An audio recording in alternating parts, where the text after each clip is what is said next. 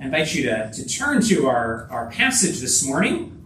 You'll find portions of it uh, printed out in your bulletin on pages 2 and 3.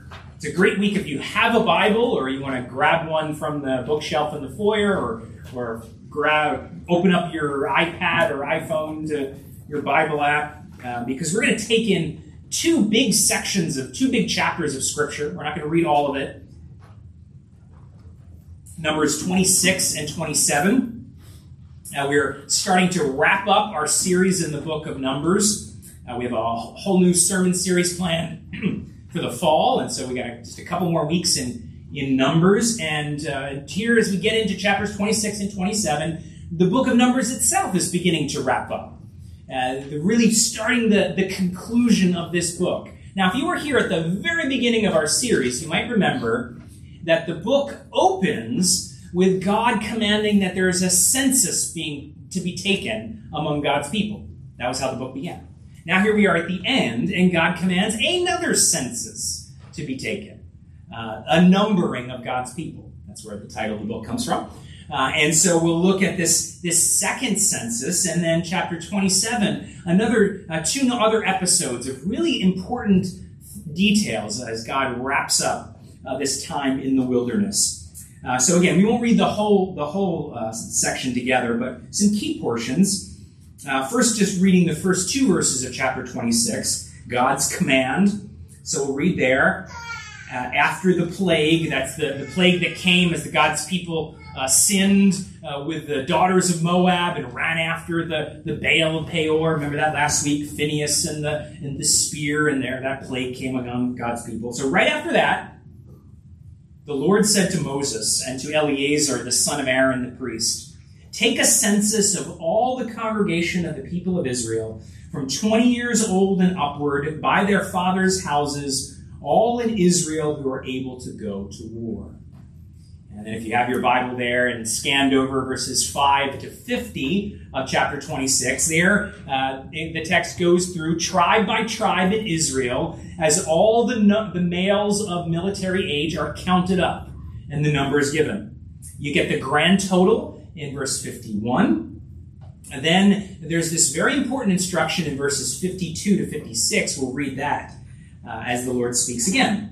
The Lord spoke to Moses, saying, Among these the land shall be divided for an, for inheritance according to the number of names. To a large tribe you shall give a large inheritance, and to a small tribe you shall give a small inheritance. Every tribe shall be given its inheritance in proportion to its list. Uh, but the Lord shall, but the land shall be divided by lots according to the names of the tribes of their fathers they shall inherit. Their inheritance shall be divided according to lots between the larger and the smaller. Uh, the rest of 26 is a numbering of the Levites. They don't get a land inheritance because they're special servants of the Lord. And then you get into chapter 27, these two key episodes that we'll talk about. Let's, let's read it together. Then the Lord drew near uh, the daughters of Zelophehad, the son of Hepher, uh, the son of Gilead, the son of Machir, son of Manasseh, from the clans of Manasseh, the son of Joseph. These were uh, the names of his daughters were Machlah, Noah, Hoglah, Milcah, and Tirzah. And they stood before Moses and before Eleazar the priest and before the chiefs and all the congregation at the entrance of the tent of meeting, saying, Our father died in the wilderness. He was not among the company of those who gathered themselves together against the Lord in the company of Korah, but he died for his own sin. And he had no sons.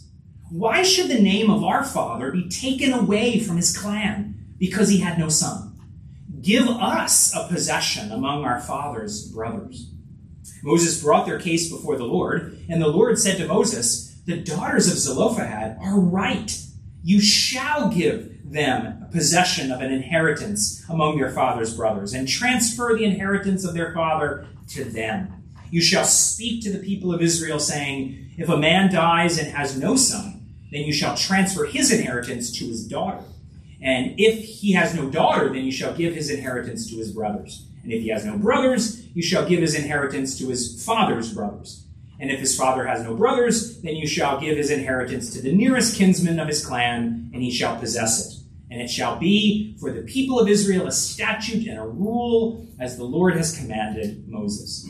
The Lord said to Moses, Go up to this mountain of Abarim and see the land that I have given to the people of Israel. When you have seen it, you also shall be gathered to your people, as your brother Aaron was, because you rebelled against my word in the wilderness of Zin, when the congregation quarreled, failing to uphold me as holy at the waters before their eyes. These are the waters of Meribah, of Kadesh, in the wilderness of Zin. Moses spoke to the Lord, saying, Let the Lord, the God of the spirits of all flesh, appoint a man over this congregation, who shall go out before them and come in before them who shall lead them out and bring them in, that the congregation of the Lord may not be as sheep that have no shepherd. So the Lord said to Moses, Take Joshua, the son of Nun, a man in whom is the Spirit, and lay your hand on him. Make him stand before Eleazar, the priest, and all the congregation, that you shall commission him in their sight. You shall invest him with some of your authority, that all the congregation of the people of Israel may obey. And he shall stand before Eleazar the priest, who shall inquire for him by the judgment of the Urim before the Lord. At his word they shall go out, and at his word they shall come in, both he and all the people of Israel with him, the whole congregation. And Moses did as the Lord commanded him. And Joshua, uh, and he took Joshua and made him stand before Eleazar the priest and the whole congregation, and he laid his hands on him and commissioned him as the Lord.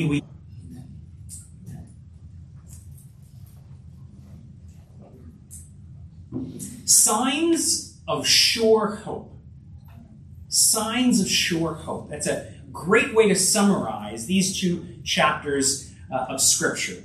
That here is God giving these three different pointers, signs, uh, assuring his people that he will keep his promise. Particularly that promise to bring Israel into the long awaited promised land. Signs uh, of hope. They will receive it. God will do it. Sure hope. For a people who is deliverance into the promised land of Canaan. For us, uh, it's, it's, it's deliverance into the greater promised land. God promising that He will He will bring us into that heavenly uh, that heavenly Canaan, that heavenly promised land. What did we read of in First Peter? But uh, God has us reborn into this living hope right? An inheritance kept in heaven for us. Uh, but as Peter said, that inheritance, it's, it's kept for us in the future, but it's, it's already started now. Uh, we already have a, a taste of that, of that heavenly promised land now as we're, as we're born again in Christ and given this new life and the, the down payment of the Holy Spirit uh, dwelling with God dwelling with us even now. And so this, this sure hope well, that's for us as well. And here God in His Word gives us signs that we can we can confidently trust in those promises. We can rest in that sure hope. Uh, three different signs. Uh, you got to kind of wade through the details to see the encouragement. But as we as we go through, I think I think you'll see uh, God encourages His people. So the first sign is this: the new census, the new census, and the, the powerful message is grace triumphs over sin grace triumphs over sin. So, as we said, this is the, the second census uh, in the book of Numbers. It kind of forms the bookends uh, to, the, to the, the work at the beginning and at the end. And so it just kind of begs us to compare and contrast the two censuses, census accounts. They're almost identical in format. Uh, as Israel is numbered tribe by tribe in almost the identical order uh, all of the males of military age are, are listed and numbered, and then you get a grand total at the end. So, a very almost identical format. There are some really glaring differences. Uh, whereas in the first account, it's almost all names and numbers.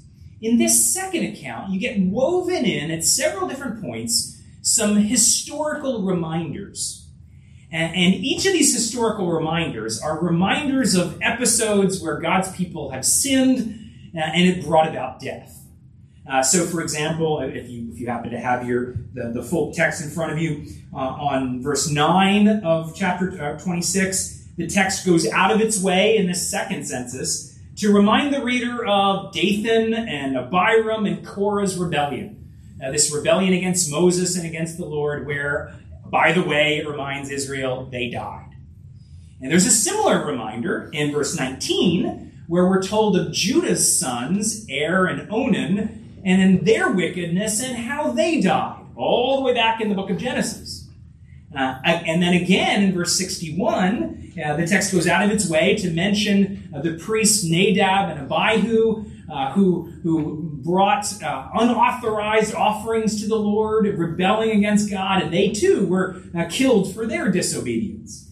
And then the entire census wraps up with this reminder that the whole first generation died in the wilderness for their sins. So this is something that didn't show up in the first census, but it shows up prominently here, woven throughout the names and numbers, these repeated reminders of past sins and how that sin resulted in judgment. Now, that doesn't sound very hopeful, does it? Uh, but but that's actually the, the backdrop uh, for what God is, God is doing and what He's promising in the midst of this census. Uh, that He's promising against that dark backdrop of the ugliness of sin in the past, that God's going to give them the land anyway. Uh, so, for example, you have the, the outcome of the census, right? The grand total. Uh, it's listed there in verse 51 that uh, the males of military age, 601,730 uh, which again begs comparison with the first census. And if you flip back to chapter 1, you discover that the grand total uh, of Israel's army is almost identical to what it was 40 years ago. So think about that. Uh, that after 40 years of wandering and sin and rebellion and sin bringing uh, the righteous judgment of death, after 40 years of that, Israel is as strong today as it ever was uh, as capable and strong in the might of the Lord uh, to go into the promised land as it ever was. That right in the midst of sin, God's grace has triumphed. Now, you get another reminder of that um, in, in verse 52 and following, that little uh, section we read together, that we're told something that wasn't mentioned in the first census that this data of names and numbers is not just a numbering of, of the army, but this is what's going to be used to divide up the promised land. Uh, that they, and you kind of get this picture. Oh. They haven't set a single foot into the land yet, but already God is talking about how they're going to be dividing it up, how it's going to be divvied out among them. Uh, right? You start to see the picture. Right? You know, maybe you think of, of, of, God's people, Israel. They're, they're, they're kind of scratching their heads, a bit, bit dumbfounded. Right? They've just wandered for 40 years, and now, and right, all this sin is the background. Uh, and, and they're saying, hold it, God's, God's really going to give it to us? Like, like not just maybe, not just someday, but he's really going to give it to us? Like he's already started to divide it up? The plan's already in place. We haven't even set foot in it, and it's really going to happen? Yes, God says. We can really do it? Yes, God says. You're as strong as you ever were. Uh, all by God's grace, right? Clearly not because they deserved it. Clearly not because uh, their past uh, got them entry in, because God's just rehearsed their past. It looks awful. But that's the whole point of grace. Grace triumphing uh, over, over sin. Uh, and isn't, isn't that our great hope in the wilderness? Uh, that, that God's grace would triumph over our sin? that if it were just you and me and, and we were examining our past, uh, and if that's all there was, uh, how we did in the past, what, we'd be in trouble, wouldn't we? Uh, it, it, would look very much like Israel's uh, past. But this good news is the good news of the gospel, the good news that comes in Christ, is that God gives us the promised land. He gives us eternal life anyway. That we can scratch our heads and say, you mean, you mean he's really going to give it to us? Right? Despite everything? Yes, God says. Um, you, you might know this is the, the time of the year when, when uh, college age parents take their kids off to college. And, and Maggie and I have talked to a, a number of different first time parents, first time dropping their kids off at school. And, and so we've commiserated with just how incredibly difficult that is for parents uh, how, how, it's this, this gut wrenching emotional experience uh, for moms and dads, a kind of a kind of death almost that it feels like. That your your kids going off and this period of life is just gone and and and also commiserating as I as I was recently with another another parent with with just how guilty you can feel in that moment. Uh, how in that moment, all of a sudden, 18 years of parenting failures just kind of weighs on you, uh, and it's just like, ugh. Well, I was also commiserating, or as we were talking with this one, I was talking with this one parent this week. We were also then reminding ourselves of the good news of the gospel, right? This this very truth that God's giving here. That if it if it were just uh, a, God treating us and our kids uh, according to our past, right? According to how well we did in those 18 years or in those 40 years, or, you know, if it was God just treating us uh, how we did in those last years, well, we're all in trouble. Uh, and that and that sense of guilt and failure is is the final word. But here's the good news of the gospel. That's not the final word. It's not God treating us as our record deserves. This good news of this new generation being given the land anyway is this gospel reminder of no, grace triumphs over sin. It's not about us and our record, uh, but about God giving us exactly what we don't deserve. And that is very good news for Christian parents. It's really very good news for all of us. Right? Because this is this is the hope for all of us. Right? If it were just us and our past record, we're we're in trouble. Uh, but the good news is uh, that God gives this reminder uh, of what He has done, the kind of God He is, and the kind of salvation He has in Christ. Uh, and we can say to ourselves, wait a minute, God's, God's actually going to give it to us after all that? Right? He's actually going to divide up the inheritance. He's actually going to give us eternal life in Christ. Uh, that, that heavenly treasure, and it begins right now. And, and God says, yes, uh, in Christ, it's ours, and we don't even deserve it. So, a sign uh, of, of grace triumphing over sin. A second sign of sure hope comes in the form of these bold daughters. And the message we could summarize this way an inheritance for all God's people. So in chapter 27, we're told about these five daughters of this man, Zelophehad. And Zelophehad is of the first generation, and he's died in the wilderness like the, the rest of that generation. Only Zelophehad has no sons, only these five daughters. Now, this presents a real crisis situation for, for this family. Because as chapter 26 described, the land was going to be divided up, and it was going to be divided up according to tribe and according to family. Uh, and in Israel, like in most traditional cultures, uh, the inheritance got passed through sons. Uh, females got their share of their, their parents' wealth through a dowry, and then they were connected with their husband's family. But in terms of the inheritance, and here the land, it would go through sons. But only Zelophehad has no sons.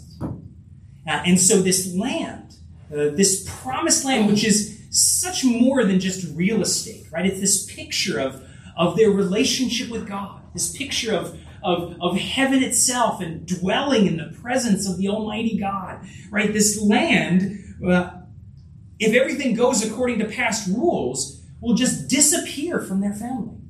They won't get any of it. And the name of this family disappear.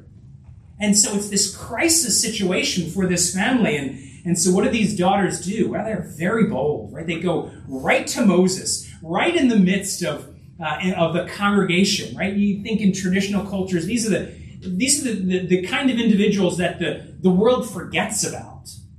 All right? Orphans, uh, probably very young uh, women, because they're not married yet, it seems like.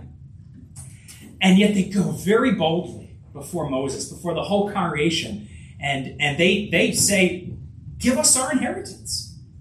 Uh, we, we have a right to our inheritance. And Moses takes it before the Lord. And what, is, what does the Lord say there in verse 7?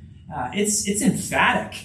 Uh, these daughters are right. In fact, that's actually the first word in verse 7. Right! They're right. Uh, they're, what they ask for is good. It's, it's true. It's just. It's upright. They got it.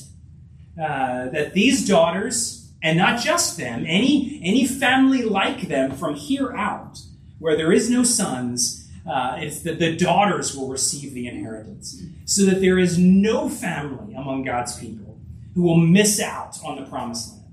There is no family that, that will get, get cut off from the land. That each and every one, even those that the world will be tempted to forget about, they too will be guaranteed their share among God's people. Uh, in many ways, doesn't it remind us of Jesus and, and his ministry?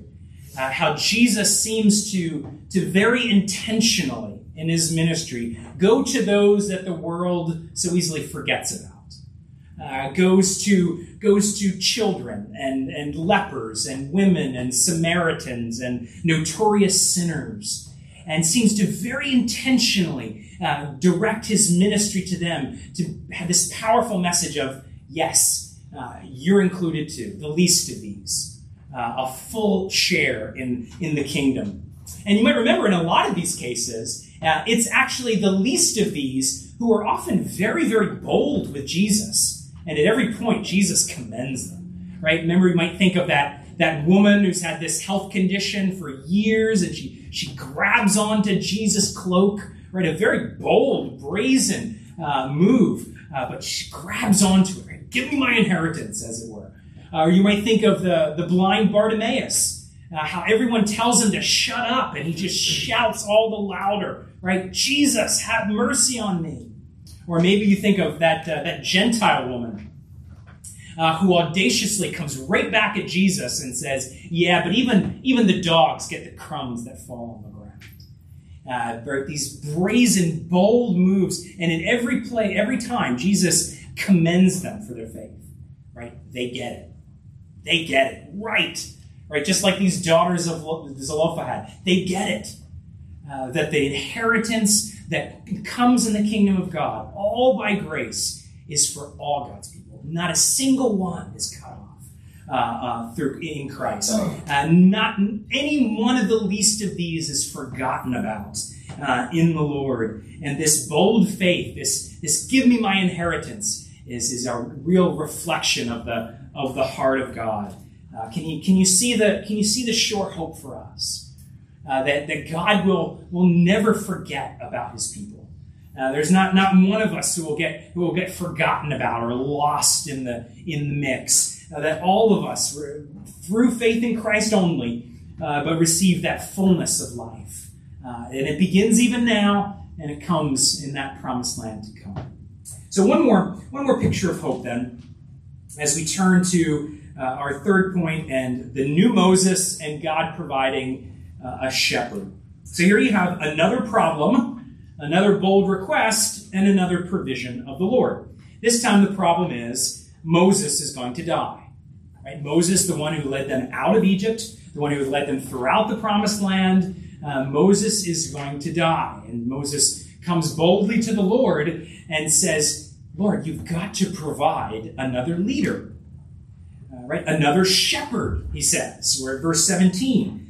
Uh, one who, who shall go out before them and come in before them, who shall lead them out and bring them in, that the congregation of the Lord may not be as sheep that have no shepherd. Right, appoint a new leader, uh, a new shepherd to guide God's people, uh, so that they so they're not stuck outside the promised land. Uh, so that they're not, uh, not left without, without a shepherd uh, to guide them. And God again, again responds, yes, exactly. And he appoints Joshua, right? This deputy of, of Moses who's been at Moses' side throughout the 40 years. Now Joshua, through the, through the laying on of hands, receives the authority of Moses, and, and he's going to be the, the, the new Moses. He's going to be the new shepherd of God's people and lead them in into the promised land. So God's people won't be like sheep without a shepherd. Yeah, they have someone to lead them. Although, even in the text here, we're, we're given these hints that Joshua, as great as he is, won't be quite as good as Moses. Uh, and, and, so, for example, verse 21 uh, Joshua is going to be directed by God, but not like Moses was directed by God. You might remember throughout Numbers and Exodus, there's this emphasis that Moses heard the voice of God directly from the Lord. Moses met with God, right, as if face to face. He heard from the Lord. But here's Joshua. Joshua's still directed by God, but it comes through the priest, uh, through the priest seeking the Lord with this, this special stone, the Urim. Uh, so it's, it's indirectly, not quite as quite as powerful and, and direct as, as the great Moses. So even then, we're getting this little hint of, okay, it's kind of like Moses, but not quite as great. Maybe someone, maybe someone as great as Moses is still going to come. Uh, and you get another flash of that with uh, generations later with King David. In fact, that's the that's the only other time in Scripture that you get uh, you get this verse 17 language showing up all together. Uh, that that language of of going out and coming in and shepherding God's people. It only shows up all together one other time, and that's in 2 Samuel 5. And the people are talking about King David. Right? You are the one who has, who has led God's people out and brought them in and, and shepherded God's people. Right? King David. So maybe he's the great one like Moses. Uh, but then you keep reading 2 Samuel and you realize David fails in his shepherding of God's people. Right? Fails pretty badly as he uh, as he sins uh, in the adultery with Bathsheba and the murder of Uriah. This very time when he should have gone out with the armies of Israel. Uh, instead, he doesn't shepherd God's people, he devours the sheep. Uh, so, as good as David is, he's not the great Moses to come. Uh, we need someone better. And of course, that's who Jesus is. That's where the story goes. Uh, it arrives in this one, actually, even greater than Moses. Uh, this one who comes and, and leads God's people out and brings them in. He is, the, he is the ultimate good shepherd. He's the one who leads God's people into eternal life uh, shepherding them by laying down his life for the sheep. Um, you might you might uh, recognize that language of, of uh, verse 27 in our text, or verse 17, um, because Jesus, it's it's referred in the Gospels of, to Jesus that Jesus looks over the crowds uh, and and he has compassion on them because they're harassed and helpless like sheep without a shepherd. Right? It's quoting Numbers 27. And here, here's the ultimate Moses. Uh, and Jesus looking at, at, where we would be if we had no, if we had no shepherd, uh, we would be, we would be in trouble. We would be helpless. We would have no one to lead us into the promised land, but die outside in our sin. That's where we would be without a leader, without a Moses, without a, a shepherd. But here is this one Jesus who comes, and he has compassion, right? That, that grace that's greater than our sin and he has compassion on us and takes up this role of, of the great and ultimate and final shepherd, uh, leading his people, even us, uh, into, into life, leading us into life by, by dying for the sheep, right? Bearing our sin, which would keep us out. And that he bears that judgment, that death for us, so that he, in the power of life, can lead us into, uh, into that great inheritance that's kept in heaven for us that great life that's already dawned now. Uh, and it's in Christ. Right? This is why you, you can't have the glories uh, of the inheritance, the glories of life and eternal life without Jesus. Because only Jesus is the good shepherd that leads us into it. Uh, so there's the first and foremost, uh, you got to cling to Jesus as, as your only hope. Apart from him, we're, we're harassed and helpless. Uh, but, but our sure hope uh, is Jesus. So trust in the Lord Jesus. There is, there is life. Trust in what He's done. There is our only hope. But with Him, right, a sure hope. We have one uh, to lead us uh, into life. He's already done it uh, through His death and His resurrection. Sure hope in the wilderness. That's good news because because it is. It's very tempting to feel hopeless uh, in the midst of, of the world in the midst of the wilderness. So, so take to heart these signs of hope, right? This, this census, uh, this reminder of God's grace greater than all our sin. Uh, or these bold daughters, an inheritance for all God's people. Uh, a new Moses, right? Jesus himself, a shepherd uh, for God's people to lead us into life. Such powerful and sure hope uh, that it makes us very bold. Uh, actually, that's the language of Paul in 2 Corinthians. Uh, 2 Corinthians 3, Paul makes this powerful statement. He says, Since we have such a hope, we are very bold. Right? Think about that. Since we have such a hope, we are very bold.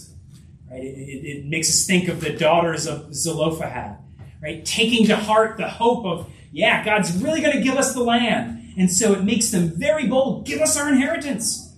Uh, and God says, yes. Right? That's the kind of boldness that God calls us to. Uh, that's the right response to this sure hope. It's not that we're trying to impress God, uh, but it's because we have this hope that we're bold.